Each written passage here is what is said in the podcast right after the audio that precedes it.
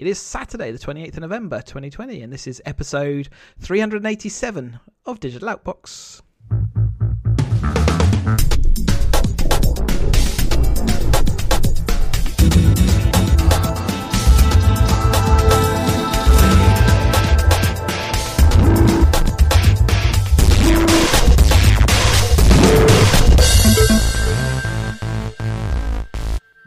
Welcome to another episode.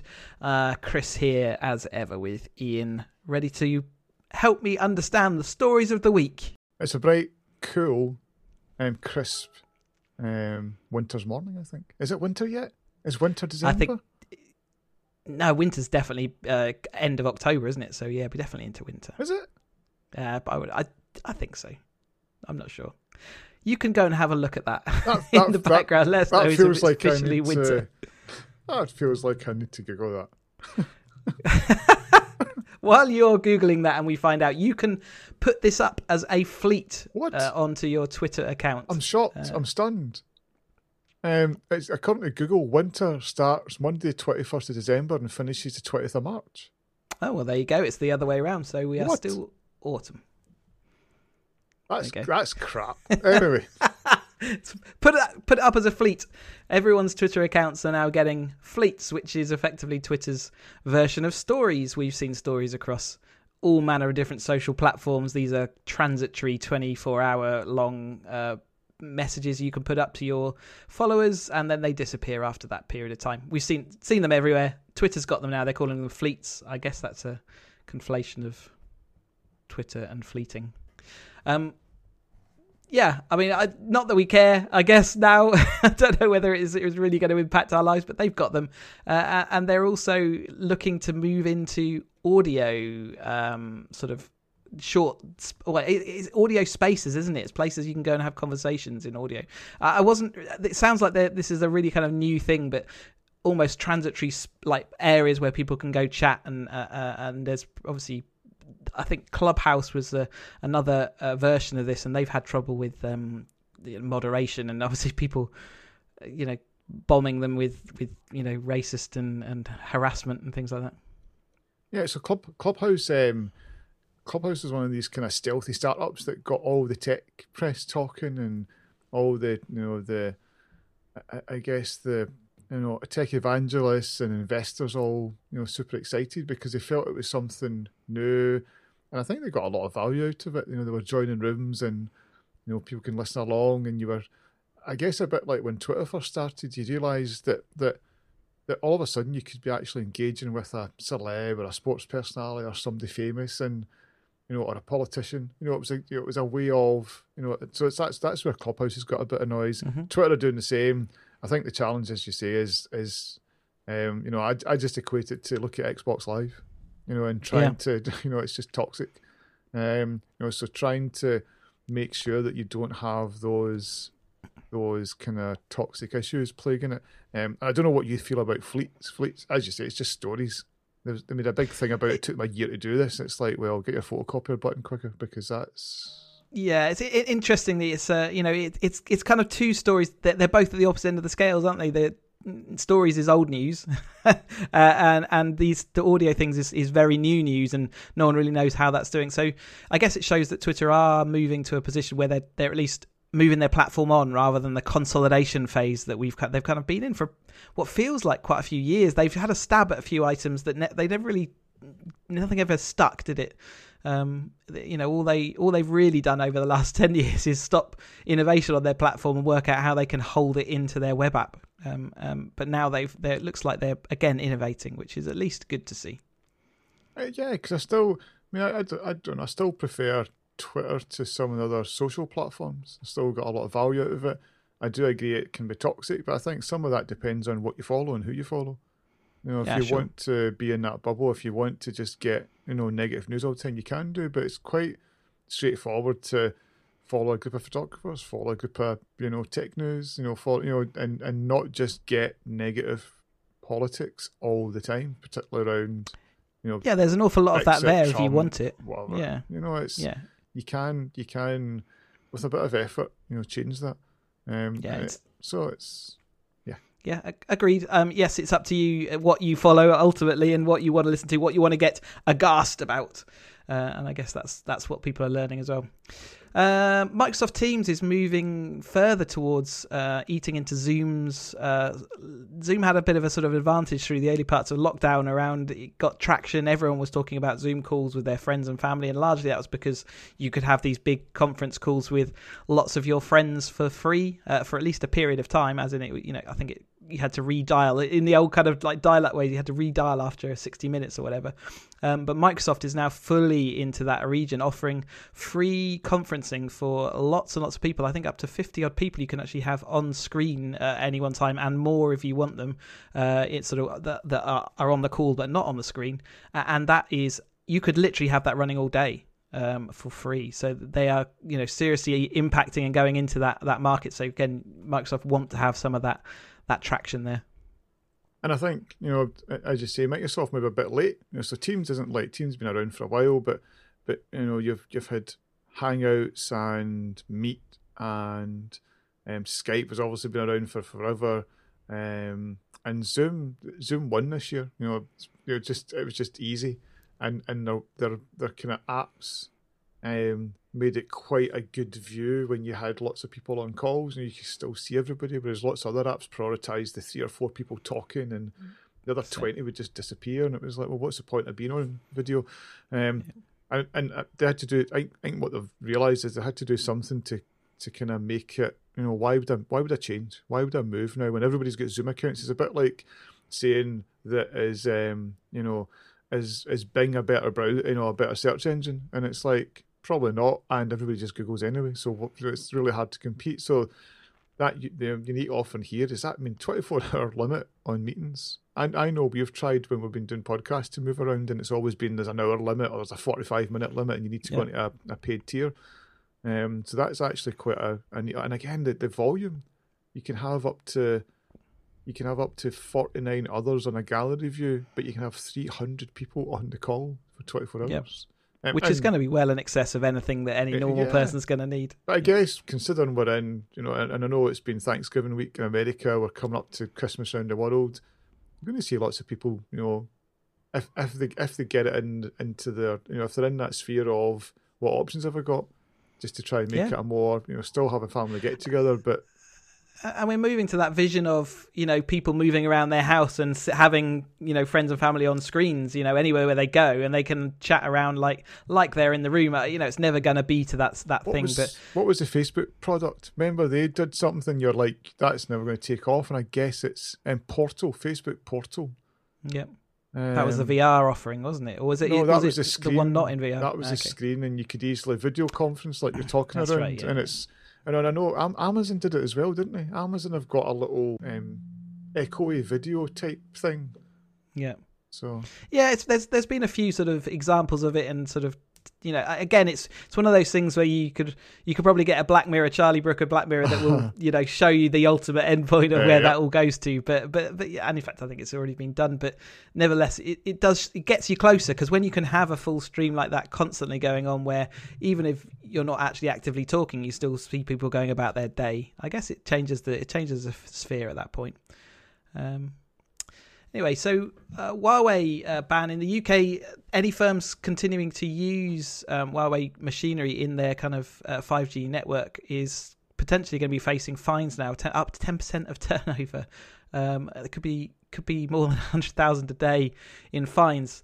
Um, which is interesting given that the political landscape, uh, you know, shaped by Trump largely, uh, is is now fading away. But nevertheless, we're still left with uh, the outcome of that, which is the stripping out of Huawei machinery from from the networks. Um, and I think it's fair to say, against initial government recommendations, we weren't going to do this until we were told by America that we wouldn't have a trade deal, and now Trump's off anyway. So. Um, so it's an interesting thing. Nevertheless, I think underarching, there's still some yeah concern and, and, and security issues that, that that they're not willing to sort of outline fully. But nevertheless, companies are now facing fines, so they better move quick.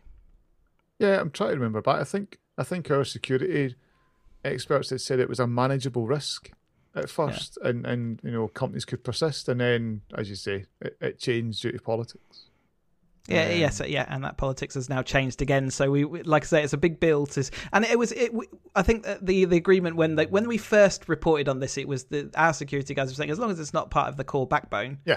Um, you can still use that machinery, and we're happy with that because it's yeah, it's manageable risk. But yeah, that's not the case anymore. It is full strip out, and and we've seen some pretty you know strong moves around the world now. A lot of the kind of uh, trade issues and trade problems that we've got around the trade wars going on. Uh, Australia's faced similar things because China is a massive trading company for the uh, trading com- country for them, um, because they're also stripping out Huawei from their systems for the similar reasons about keeping uh, American contracts. Um, uh, yeah, they're they're they're also facing some big backlash. In fact, China have just whopped massive levies on their wine, which is has caused an awful lot of uh, consternation. Anyway, so it's a really un- unstable situation in the world, but and Huawei just seems to be kind of a, a pivotal central part of that.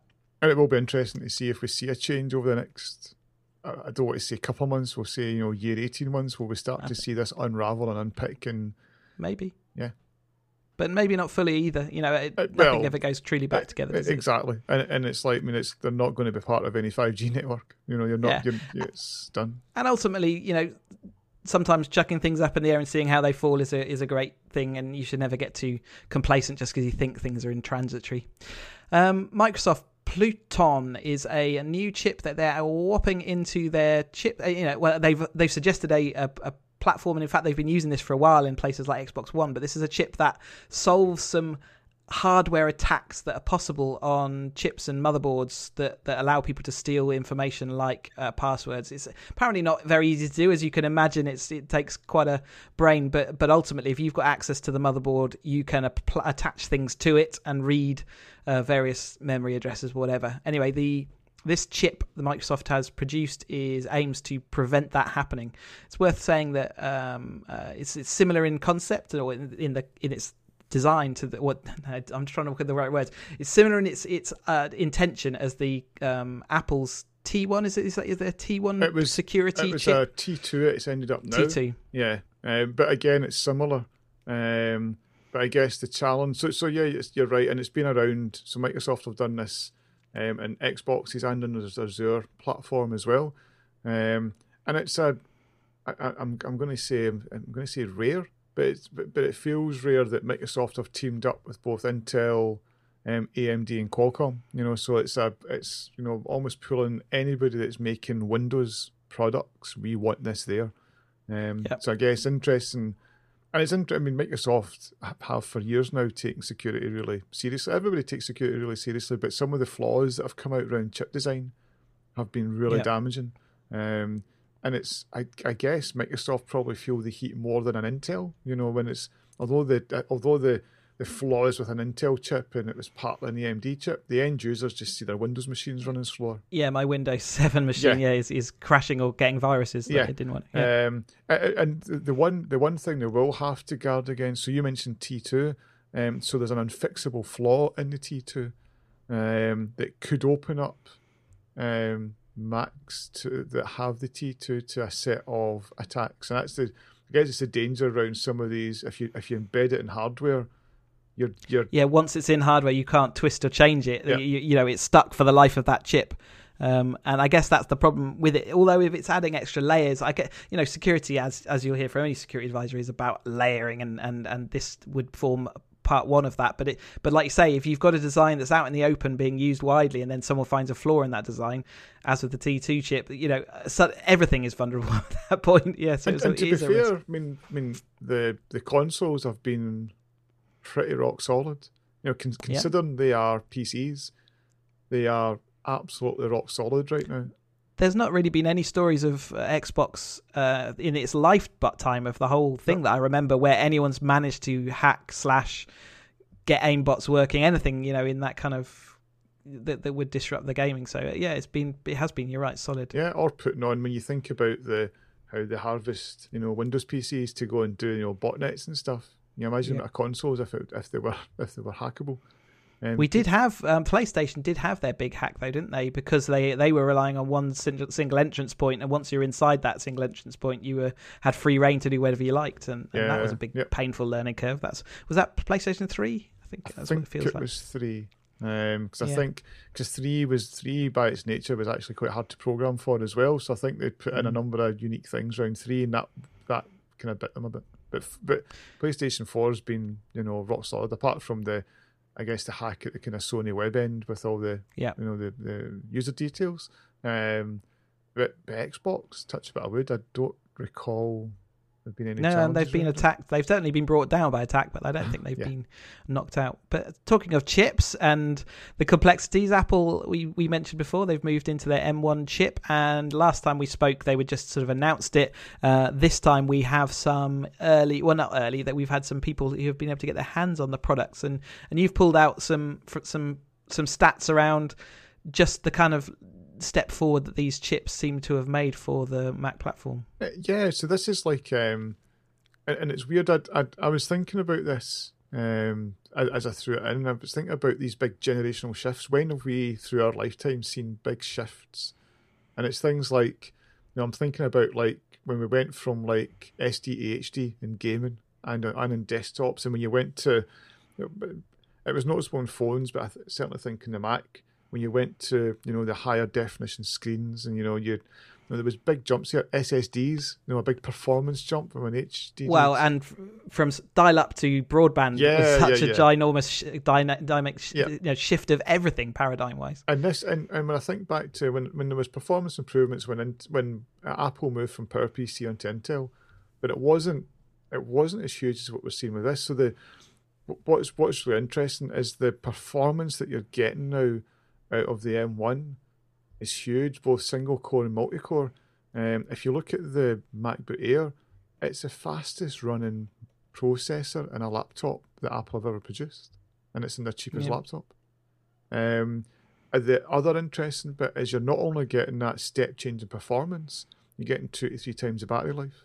So, so the the, the thing that, that that was amazing to me was not only are, are you know people's compile times dropped down. So I was hearing, you know, what I heard one comparison in a podcast, which was a, um, and and fair enough, this is a this is a twenty was it twenty eighteen that the iMac Pro came out, but it's a six grand machine. You know, it's it was maxed out six grand machine, ten core Intel, sixty four gig of RAM, and the MacBook Air was compiling the app in about half the time. Mm. And it's like Yeah, it's pretty spectacular. You know, and and just when you see, you know, so the benchmarks are all come out, and yeah, you're getting that step change in performance, but you're also getting a step change in battery life, and it's a real wake up for, I guess, Intel and the rest of the industry to go. Where, where, what, what advantage is that going to give Apple once this starts to mature up over the next, you, you know, year or two? So one of the one of the kind of stipulated downsides was that the the memory is allocated to the chip and therefore is unchangeable and unupgradable. Um, so you get the benefits of all the performance and the bandwidth and the speed uh, and unrestricted access across all of your, your GPUs, but you are fixed. Now, what early reviews have been sort of saying, or early benchmarks, I should say. I'm going to go back to reviews in a second, but early benchmarks are saying really there's nothing, there's no process at the moment that's pushing that to its limit. So it, it doesn't seem like the memory is going to be a limiting factor at the moment. Um, but things move on, and you know, and I guess that that number will vary and change over time. Um, but just on that kind of, the, we've got to separate out the difference between hey these are the, the these are the geeky benchmarks yeah this is the speed improvements that people are seeing when they're compiling doing this that and the other for the majority of you know it's it's it's easy to get lost and, and get caught up in that. For the majority of users really the the selling point is hey your mac's going to last another 2 hours. Because when you're on your internet browsing a web page you are not going to see those performance gains. Gaming wise the you know they are isolated away so the performance gains in anything like that are, are locked away. So interesting when i was looking at early reviews rather than benchmarks people were pretty underwhelmed by it because ultimately it looked the same it cost the same. It had two hours longer battery life or whatever it happens to be far, you know more more battery life. So it, it's interesting yeah there's there's definitely a paradigm shift that we can see and the direction is very very interesting to see how that adjusts the market. Um, but from a consumer point of view you know what are you getting? It's exactly the same thing. It's running the same stuff. Uh, it's running it a bit quicker but are you going to notice that in your day-to-day life? Probably not. Oh, but it, it, so there's been a couple of, and, and, and I do I do agree with what you're saying, but there's been a couple of, I wouldn't say negative reviews. There was one I think it was from Forbes magazine about a week ago, and a couple of the kind of Windows Microsoft community picked up on it and goes, aha, here's the kind of realistic review rather than the, you know, here's all yeah. the, the Apple fanboys that go and review it first, which was a real ding on places like, you know, The Verge and, you know, other other other sites who generally are viewed as a I've, I've not got a preference. I will review a product and give it a score. Um, and what that reviewer was talking about was some of these apps didn't work and you know some of them were a bit crashy. So one of the things that's a, that, that is changing is you know it's it's if you've got an app that's been compiled for Intel, it won't just you know it won't just work. It needs to go through what's called Rosetta, um, and Rosetta's performance isn't as good as native, but it is faster than, than the previous set of Intel chips, which is which is yeah. a bit boggling. The other bit that I saw, and, and they were dinging Apple for it. It was like they were almost accusing Apple of cheating because they've put in there is a they believe there's a bit within the chip that is all about JavaScript performance, and they're saying that's why it's doing so much better on web tests. It's like, but why wouldn't you when so much of the world is now driven by the web? Why wouldn't you put that into your chip design? Yeah, sure. It's, as long cheating. as as long as it's flexible, I guess that's the thing. You eh, lock yeah. in, don't you, to a, yeah. a, standard then, and you don't gain the benefits of flexibility. But, but, but yeah, think, understood. Yeah, yeah, yeah, build it, build it in there if it's going to gain you the performance. why not? But, Apple will know what you know. Apple will know what their consumers are using the products for.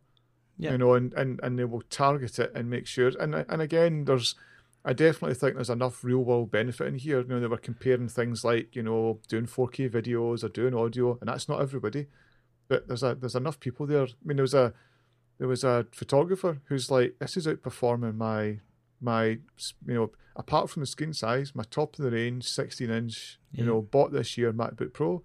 I'm getting better performance, um, you know, using the Air. Now some apps still aren't there, so Photoshop is out as a beta. Lightroom comes next month. So there's things that will take time. If you're a developer, um, you know, there's a number of development tools, particularly on the Unix side, just aren't there right now. So Docker's not there, and you know, Homebrew's not there, and there's other things that you might rely on day to day that are like, yeah, immediately it writes writes yeah. off because until they're there, but a year from now, they will be. I just think, yeah. I just think the step change in performance hooked in with the step change in battery life you're getting is a is just such a big difference, such a big change. So it'll be interesting to see just, and again, not for a not for a change in price. Yep. You know, so uh, again, I think that uh, you know overall that the efficiencies is what we're you know is where they're seeing those performance gains, and uh, I guess I guess yeah, and and say the ability to add chip elements like that JavaScript processor, especially when we're moving into this progressive web apps and everything is Node React and you know that kind of is JavaScript focused. So you yeah. know why wouldn't you? That's just sensible design, I would say, to protect. But but equally, you do lock yourself in at the time you produce that processor, and and how restrictive that becomes. I don't think we're going to know that for about a year or so either. So no. yeah, it's just interesting times. And and say in the meantime, if it, if it, does everything you want and it does it quicker than you did before, then I guess that's the job of a processor upgrade. Yeah, and hopefully what we're seeing is is so they've, so they've basically done the processor swap out and designs didn't change. Yeah. But you look at that Mac Mini, it's empty. You know, you, yeah, yeah. There's, there's, it, it literally is now. We've said it's before on some of the yeah. lower models. It's just the iPhone motherboard in a in a big massive case, isn't yeah. it? And for the laptops, you you slap in keyboard, trackpad, and it's all battery. But the, the Mini doesn't need it. So so it's like the the opportunity now to kind of do some really micro mini, you know, just some really innovative designs, and then you know, will we start to see you know cellular added to laptops? Will we start to see something better around? You know, is there a different direction for the actual case designs? And you know, it just as I said, I think there's a that step change is huge, and and we'll just you know the next year could be quite exciting, or they could just swap out chips and it'll take a couple of years before they actually focus on redesigns, which I think would be a shame, but it's Apple. Uh, also, they've moved. Apple have moved on their developer fees, their cut of uh, stuff going in from uh, the App Store, and sale of you know add-on content. So that for if you are a, they call them small developers, but essentially if you earn less than a million through their App Store, a million dollars, so 830 odd thousand pounds through their app store, you will only be subject to a 50%. 50, 50 15% cut rather than the standard 30%. So they've got this arbitrary cutoff they to to to to of placate the smaller developers around this this large fee chop that that, that they get by going through the app store, um, which has probably satisfied quite a number of uh, the the development community, um, uh, but it hasn't satisfied the the epics of this world and the Microsofts uh, and the other companies which are sort of bemoaning that that fee um, because they obviously come in uh, over that that figure um, for their, their their receipts, and they're kind of moaning that it's yeah this is it's an arbitrary cut off designed to uh, help the small developers remove that criticism and therefore um, hide away the fact they're still taking this big cut when we are when we're on the platform, um, which I guess is exactly what they did do. Uh, yeah, I mean it's a it's quite a smart move. Um, yeah, certainly, and, and and I guess it's back to I. I I, did see some somebody quoted a figure, and it's not in this article that it was ninety eight percent. Ninety eight percent of sellers or developers, whatever developers the right word, ninety eight percent of developers will benefit from this, um, yeah. because there's there's you know there aren't a lot of people making more than a million, but the ones that are are your you know Epics and Spotify yeah. and others that are still howling that that they're getting charged thirty percent. Amazon clearly didn't because they did, went through a trade negotiation. Yeah. And and that's and and and yeah, and and it's the it was the the reason they got snarky was because everyone got told they were being treated the same when it, yeah. it came out that they weren't. Uh, and yeah, we're still seeing the fallout from that whole, uh, uh, you know, battle. And basically, the everyone is going web app now. So the solution that, that, that Apple effectively said was, okay, go web app. If you want to do that, you've got a route that you can do whatever you like on that. Uh, and that is there's always like the challenge has been taken. So uh, you know they they also you know Apple also offered the concession around um, you know you can have uh, a storefront end but uh, to to lots of different apps but equally you have to have them all individually assessed and, and you know uh, available for sale separately. Um, but yeah uh, so the, the, the story this week is how Fortnite is coming back onto iOS but it is coming via this web app. And and there's several other things like Microsoft's you know um, Game Pass whatever they're looking down the web app route to to solve their streaming games onto a phone. Um, I mean overall you know, a lot of it is is now if you're doing it via web app, it comes with all sorts of complications around how do you get controllers working, how do you get this, that, and the other working, and they've they've solved some of those problems, but it's still a janky process compared to native, so it's still not as good a thing. And and overall, I was thinking, how many how many people are so desperate to play on their phone anyway? I, guess again, it comes down to this games as a social event rather than a, a you know a pristine gaming environment. It's not it's not easy or you know useful to play game like Fortnite on your mobile. It's you know it is a first person shooter that benefits from having a big screen, right? But I think a lot of people, and, and maybe it's younger folk, but I think a lot of people were playing it, and iOS was the was the the money platform. You know, it was like eighty. I, I'm sure it was 80 90 percent of the. It was like ten percent of the installs compared to Android, but it was 80 90 percent of the money that Epic were getting. Mm. Um, and and it's it's funny, just as you were saying that about it's not pristine, and it, it took me back to Steve Jobs announcing the iPhone and say, yes, developers, you can write web apps and you can put an icon or launch this web container, you know, or launch Safari. And remember that everybody was like almost like booing because it was like, no, we want to write a native app, which you know mm. six months later was here's an app store, here's yeah. Xcode, you know, here's how you write for your here's how you write for it. Um, it's interesting now that due to commercial reasons, because that, that's what it boils down to. It's commercial reasons. They're blocking these, you know, these game uh, streaming yeah. devices. I think, I mean, I, again, probably, you know, the, one of the things I've been saying for years is it will come back to being web app. You know, effectively, we run now out of a browser for nearly everything. So if you think you can run Google Docs, you think that we're running a conference call, everything that we do nowadays is very web app focused. And in some ways, native app makes things more complicated and you know you have to compile for different environments or you have to be able to program or even completely build it separately for each environment. So uh, whilst it comes with performance advantage it doesn't come necessarily with scalability. And and so this push might actually move more away from native apps because again they will figure out solutions to some of the complicated processes. If you can get a games you know service running streaming games through a web browser on a mobile you've solved an awful lot of stuff there. Yeah, you have, and, and so so Microsoft are obviously going to go down this route as well. So they were they've launched their app on Android but not iOS for. I'm trying to remember what what is it what is it called? I can't remember what the Microsoft I can't remember. Uh, service is called. Gaming cloud. Yeah, all their names are crap. Um, but whatever it is, um, and and so Phil Phil Spencer's been talking again. You know, last week, this X week. Cloud. Yeah, that's it. So he, so he's, he's been talking and saying, you know, we're we're we're confident we'll get on the Apple platform pretty soon. So they've obviously got a solution there because it's all running in the cloud. It's just it's just it's how do we render this content, you know, and do it a you know a sensible sensible way. But one of the things he did drop in was almost a you know we're looking at launching TV apps. You know, so we'll launch a almost like a next cloud TV app, the same way you've got Disney Plus or you've got Netflix.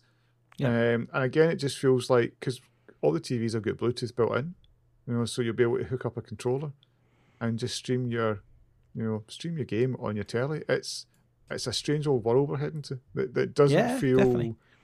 right to me, but but clearly, you know, clearly they're chasing Yeah. that market. I guess equally, you know, yeah. I mean, we, we are of a generation where you know having a bit of hardware that, that solves all you know, is, is is underneath the the TV is kind of natural to us, and uh, I guess when that disappears, you, you know, it's just a matter of hey, you've got your gaming service built into your TV, and it just streams games and it it does a good job. Well, uh, yeah. Uh, like you say, Strange New World maybe still needs it, you know it- it's been one of those technology that's that's almost almost almost uh, Stadia have proved that you can do it, um, but equally Stadia has also not proved that popular. Uh, I think given by the fact they were was it you said their Black Friday deal was offering a, Oh, c- a controller for two two quid. Yeah, something like something like two quid or something, and, and the games all got a bit of discount, and they're still talking about you know you can pick up you know you can pick it up dead cheap and play Cyberpunk on it, which is a big game coming out in December. So I'm I'm sure for some folk they'll find it interesting. I think if anybody's interested in Cyberpunk, they'll have picked up a new console or upgraded their PC. You know that's that still seems Yeah. to be the the the, the target.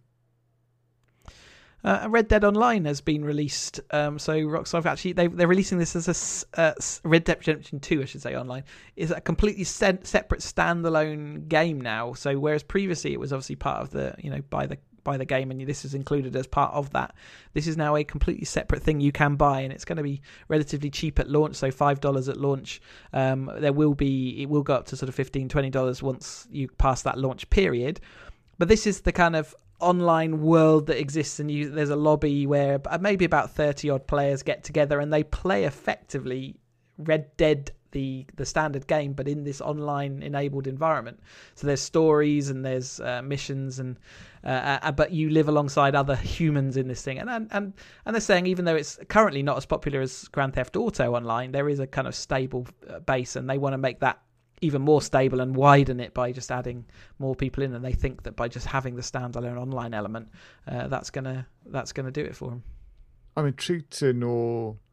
I'm intrigued to know sales around this because it's cheap. You know, five quid, five dollars. It's cheap.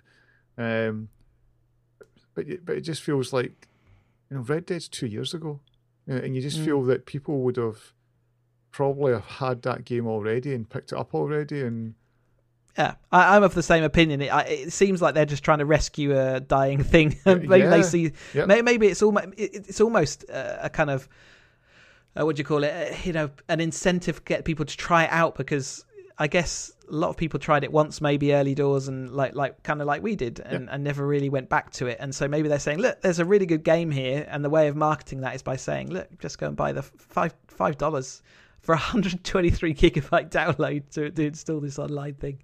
Um, I think that shows that there's pretty much the whole game downloaded, and you can unlock the actual story mode uh, after you have done that download, should you yeah, want to. and it's just never hit the heights of GTA. You know that that online community is still big for GTA, um, and Red Dead's just never, it's just never got For me, there. Red Dead was always a game I bought for the story mode and the single player aspect of it.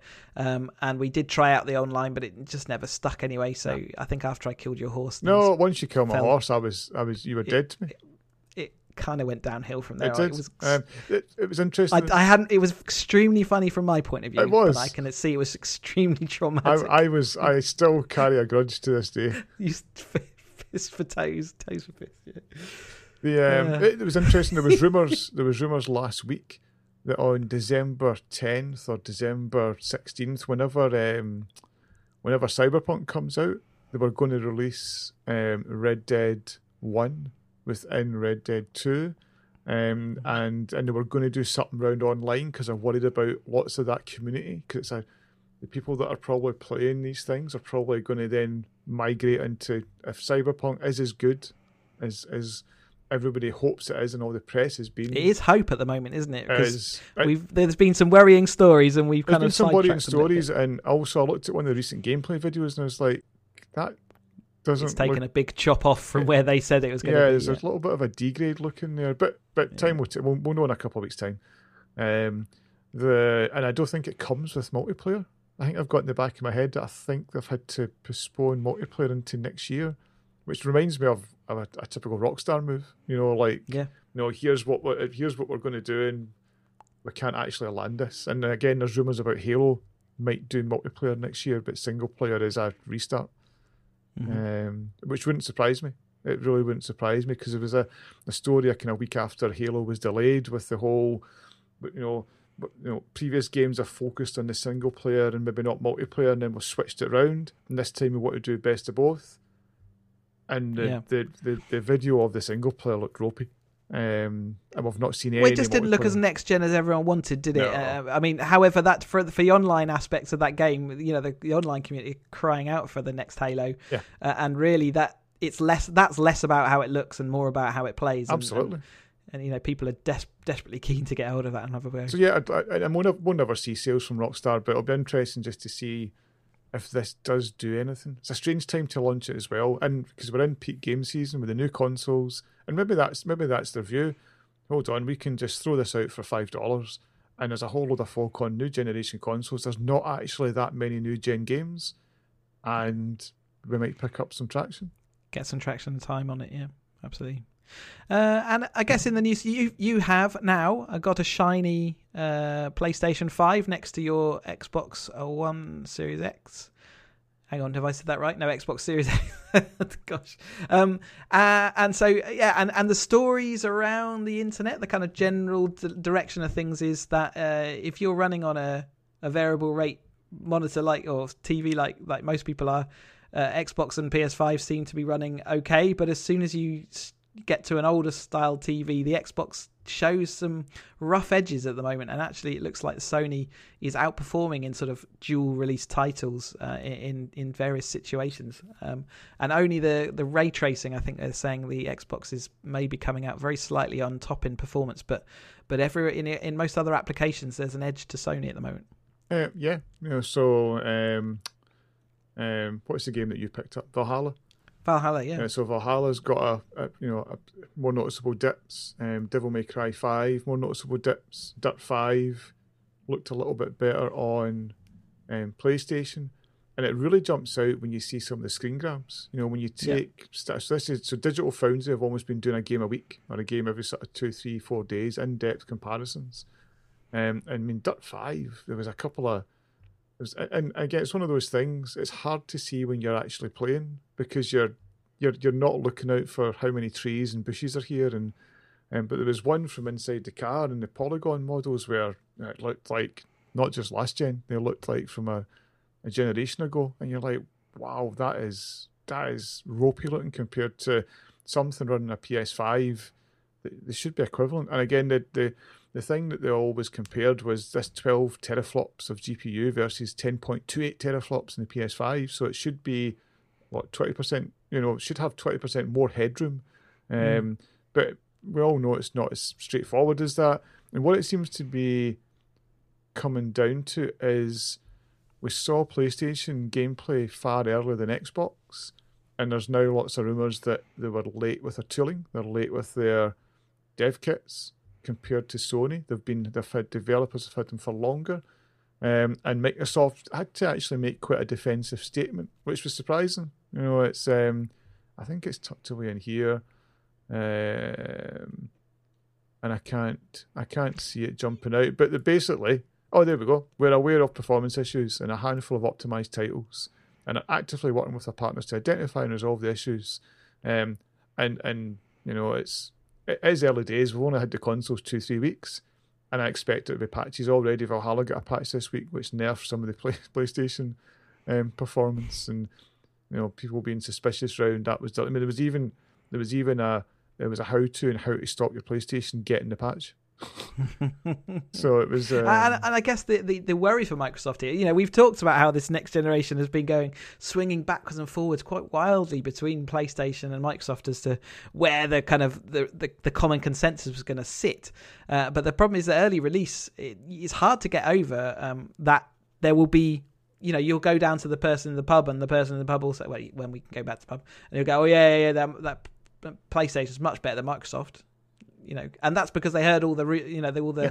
stories early doors. So it is a serious, and you can see why Microsoft want to address it um, quite early doors. And, and and like you say, they their story is that they waited around for some AMD architecture, which meant they couldn't get kits out because it wouldn't have been proper reference kit, and that meant that people haven't had enough time to to integrate in uh, fully to the hardware. But yeah, it's it's not a it's not a good look. But I think it's important to say that the Microsoft offering is still at the moment it is more about look at this games library you can get hold of. And and I have to say that I, I you know I am shielded by lots of these things because of the, the, the TV I now have. And I you know daily it looks brilliant. But equally you know you can't expect that everyone's going to have a nice variable rate no. OLED TV to play their console on. And, and, uh, and, it does sound like they're the people that are seeing these defects a lot more there are, and, and, and basically you're looking at spending, you know, a grand to two grand, depending on what size of telly, to, to get one of the, you know, most up to date, and, and it does mask it, you know, so you don't see the tears that other people are seeing.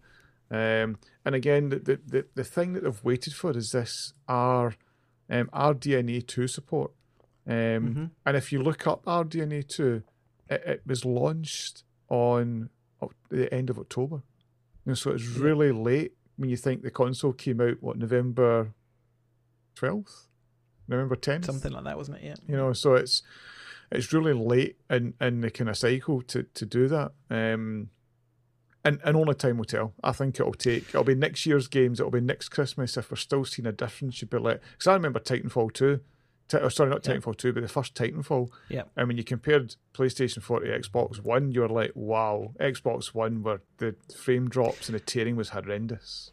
Yeah and I guess it's it's one of those things, isn't it? I, you know, to to keep the balance is you, you know a developer because these are third party developers. We're not seeing any any first party games that have been developed purely for Xbox to see. So when and if if the developer had a PlayStation reference um, early, they're going to make sure that game works well on the reference that they've got. Absolutely. Uh, and so may, maybe these patches and stuff, uh, you know, I can see though as a PlayStation owner, if you're getting a patch delivered to your game, which makes your game work worse to make up for someone else's console, then that, that doesn't that feels feels janky to say the least, doesn't it? Um, a couple of things just on the PlayStation, just just just worth yeah. touching on. I hate the look of it. I, I still don't like it. Um, it just looks to me it's not grown on you. No, it just it just looks like a big router. I, I can't I can't I can't escape that in my head. And when it's next to the Xbox, I I don't mind the Xbox. I have both standing. I don't mind the Xbox Cube design. Um, the, the thing just looks huge. Um, but aside from its looks, um, it boots fast. Um, the dash is is I don't think any better or worse than Xbox. It's different. There are some things about the dash that I, I really don't like. Some things that are really nice is just they've they've got almost like shortcuts into bits of games, so you can hit a tile and then you can say go and play this little bit of the game, or go and jump into this bit, or just go straight to multiplayer. And that just just that little bit of less friction is actually actually nice. You know, I can see. Yeah, why go through the whole start menu, start screens yeah, if I yeah, want to? Yeah. I know I want to go and play multiplayer, so let me go straight there. Yep. Um, the the couple of games I've not I've not I'm trying to be a bit patient with the games. Um, so I've picked up Miles Morales. Um, and interestingly, the the I, I think it looks astounding. You know, it looks really really good game. Um, it loads quickly, so the games are all loading really quickly. So again, that advantage of SSDs and all the kind of smart stuff in there. Um, but there's two modes, like most of these games. There's the kind of ray tracing one, or there's the, the kind of more performance with better frame rate. Um, and seeing you're flying around the city, you can't spot the ray tracing. It's only in yeah. screenshots and only in certain moments that you catch yourself going, that's smart. So I've turned that off because I much prefer the 60 frames per second. Um, mm-hmm. And it's one that I flip back and forth. I mean, I've done it a couple of times and I flip back and going, can I spot this? I just, I just can't see. There are certain things you do. You know, you hit a building and you'll be, you know, web climbing up, and it's because of the reflections there that you, that you spot it. But it's it's it's such a small ad for me that I'd much prefer the smoothness of the sixty frames. I think it's one of those things we said, didn't we, that beforehand that you know game developers over time they haven't had this technology before they've worked out very clever ways to get you know Yeah. to to simulate what you need and your eyes need to actually get away with it. it when you when you do look at a bit of a game which is properly ray traced with say reflections on windows you can see how it adds depth and realism but it but it but for them when you are fast moving through a world you yeah you're not looking at that ultimately The, the one thing I need to call out about is the pad. The pad is an absolute triumph so far. Um, so again, actually, you know, the pad and the console, and I've picked up the headphones as well. They're all white, and I don't mind the headphones and the pad being white. I really object to the console; it just it just stands out. But the pad itself, absolute triumph. Um, so they've got these, you know, adaptive triggers, and, and there's the, the free game that comes with it is Astro's Playroom, and all that's about is is showing off the pad and and and what it can do. Um, the the it, it's one of those. It's it sounds it still sounds bizarre me telling you this, and and it's one of these things you almost like you need to try it to believe it. You're going through different surfaces, like you're running through grass and you're getting a slight rumble. Um, you as you walk on harder surfaces, you get the footsteps and they're all rumbling at the right. You know, if you walk slowly, you get a tum, tum, tum. Yeah. But then it'll start raining and you feel the raindrops in your hand. It's just, and, it's just, and you are not alone in the kind of it's almost it's it's kind of ethereal isn't it it's Yep. like wow this is amazing this is a game changer and and so that's been one of the things that has stood out in all the early reviews is this controller makes a difference definitely. and because it's got that traction i think developers will start hooking into it So it's the one the one that that, that is most memorable. So I've, I've probably done about half of that Astro's Playroom. I think it's only a three four hour game. Um, but but there's a bit where um, as your character there's a there's a suit in front of you. So you jump into this suit and it's a monkey suit. So you jump into the monkey suit and the first thing that you do is zip it up. So on the touchpad, and you get it feels like you're doing a zip up. You feel the zip. And, and you can Yeah. slow it down because you're thinking, but they're just playing us out. It's like, no, it's timed with your, you can go up and down, up and down, up and down, and it's like doing a zip on, on your on, on your hoodie. Um, and and the, the pad is tracked in space like a Wii controller. So there's, they've got some really clever mechanics how you, you jump from like bit to bit of the scenery because Astro's is like a platformer, and you're jumping around. Then you get to a bit where you're on you know like a like a parallel bar, and I'm mm-hmm. like, what do I do now? And you need to move the pad round to, to generate enough momentum Yeah. to jump up. And it's just there's just got so much innovation. I guess it's that, and it's, it's a bit like the Wii. There's so much innovation potential, and what I've seen some of the developers and the third party games do already, it would tip you. It depends. Again, it's back to where your community is. You know, most uh, people I'll play with are sitting on Xbox, but see if there's a game came out that was like a single player game. I'd probably now tip to PlayStation in the hope that they're going to take advantage of the pad. So, um, Dirt 5, for example, there's real resistance on the controllers when you're accelerating, depending on the surface. Um, Call of Duty, depending on the different gun, you've got different resistance. So it's little things like that where, as you change weapons, you're and some some players are hating it, and other Mhm. players are finding it a real, you know, it's almost like another level of sucking into the environment. And the only last thing to call out is they've talked a lot about 3D audio.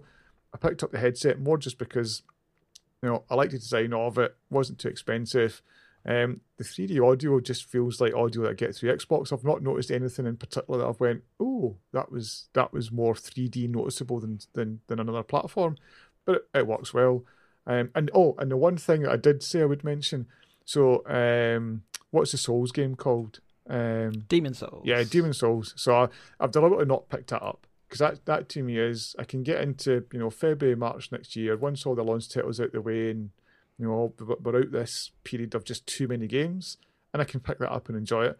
Um, but I didn't. Re- I, I was watching. It was a video I saw yesterday, the day before, and the controller, the, the so the, the the Sony controller has got a mic on it, and it's listening. So the guy didn't realize that it captured his reaction when he completed when he beat one of the bosses. So it stores it as a little video, and he just and he played back the video, and you see him, and, and he's like, "Yeah!" and I thought that again, just a nice little like developer touch to, to realize that people get because it's such a hard game that you will you will be like, "Thank Christ, I've you know I've got through that," and it's kind of. don't let the Daily Daily Mail or the Mirror No, get, but- get hold of that story. Consoles are con- recording you without your Yeah, I, I, I, I, to be honest, I just thought that's a nice touch. That is a real Yeah. nice, and it's a bit like you know, if you got a, I'm just thinking of like your, you know, if you got a hat trick in Halo or you got a Killtacular, if it auto Yeah, recorded just- that yeah, with your yeah. reaction, you'd be like, would you quite like it? I think you probably would. I you? think you would if you if you got a highlights reel at the end with your Yeah. best bits and your reaction. I think that would be a really sweet little touch. We've also had the um, golden joysticks. So this is this used to be bigger. I guess it's still big in the gaming industry. Um, yeah, they've had the sort of rewards for the best games of the year, best stuff of the year, best stuff around gaming uh, going on, and and quite PlayStation focused. This um, the uh, you know overall. Uh, Last of Us 2 seemed to, to take quite a lot of the old story, multiplayer game, visual design, things. Oh, sorry, not multiplayer game, uh, visual design, things like that. Um, so some of the big stuff um, uh, that you you want to get rewards for, they have done. And and did you play Last of Us 2? Um, I I played a little bit and then just at the time it came out, so I bought it, played just a little bit, and I thought, you know what, I'm going to wait. So I've got that tucked away again as another game that I've got installed in the new PlayStation.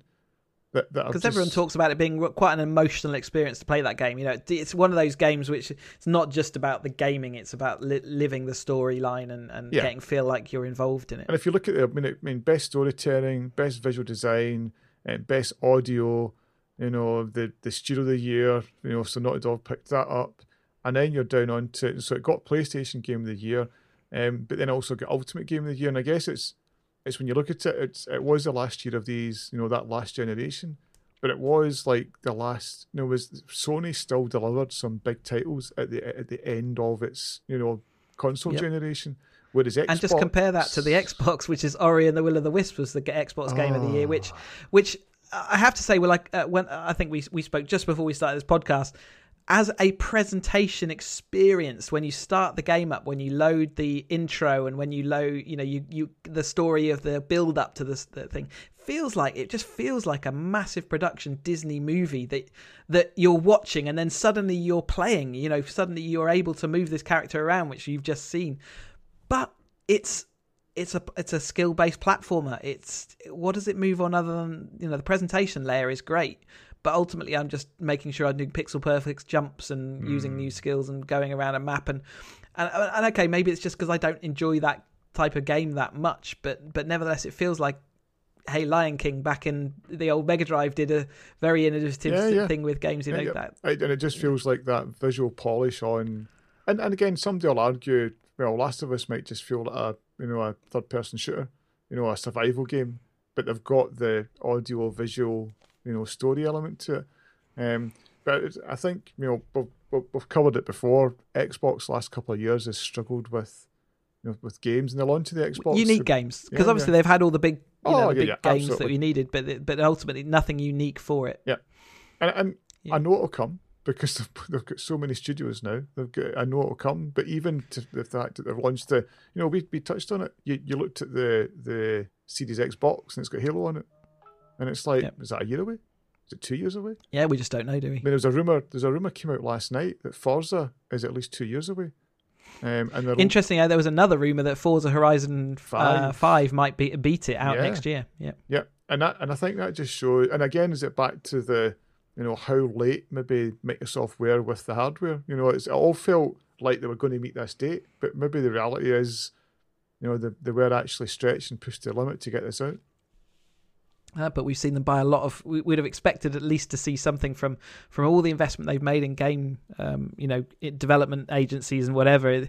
We're just not seeing the output, and, th- and we were saying that we were saying that three years ago, let alone now. So the fact we're still two years away from seeing big releases is is it's not a good return on investment, I'd No, say. and But if Sony do land, because they seem to be indicating, you know, like Gran Turismo first six months of next year.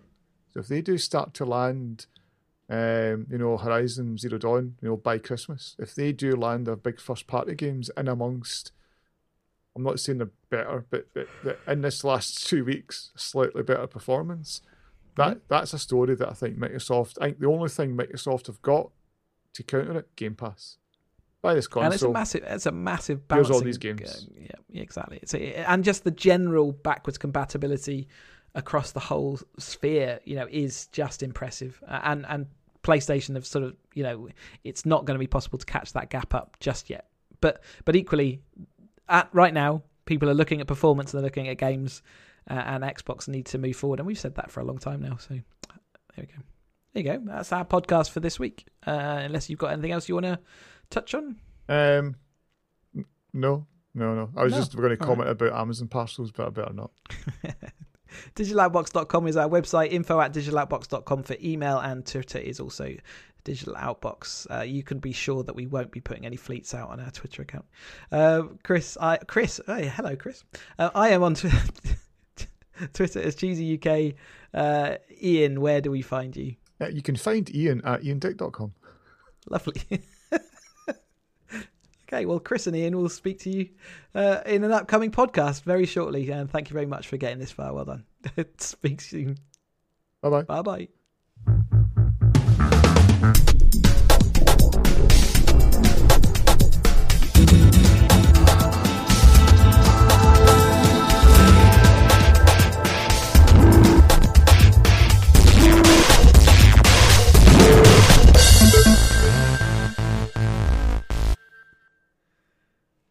How very third person.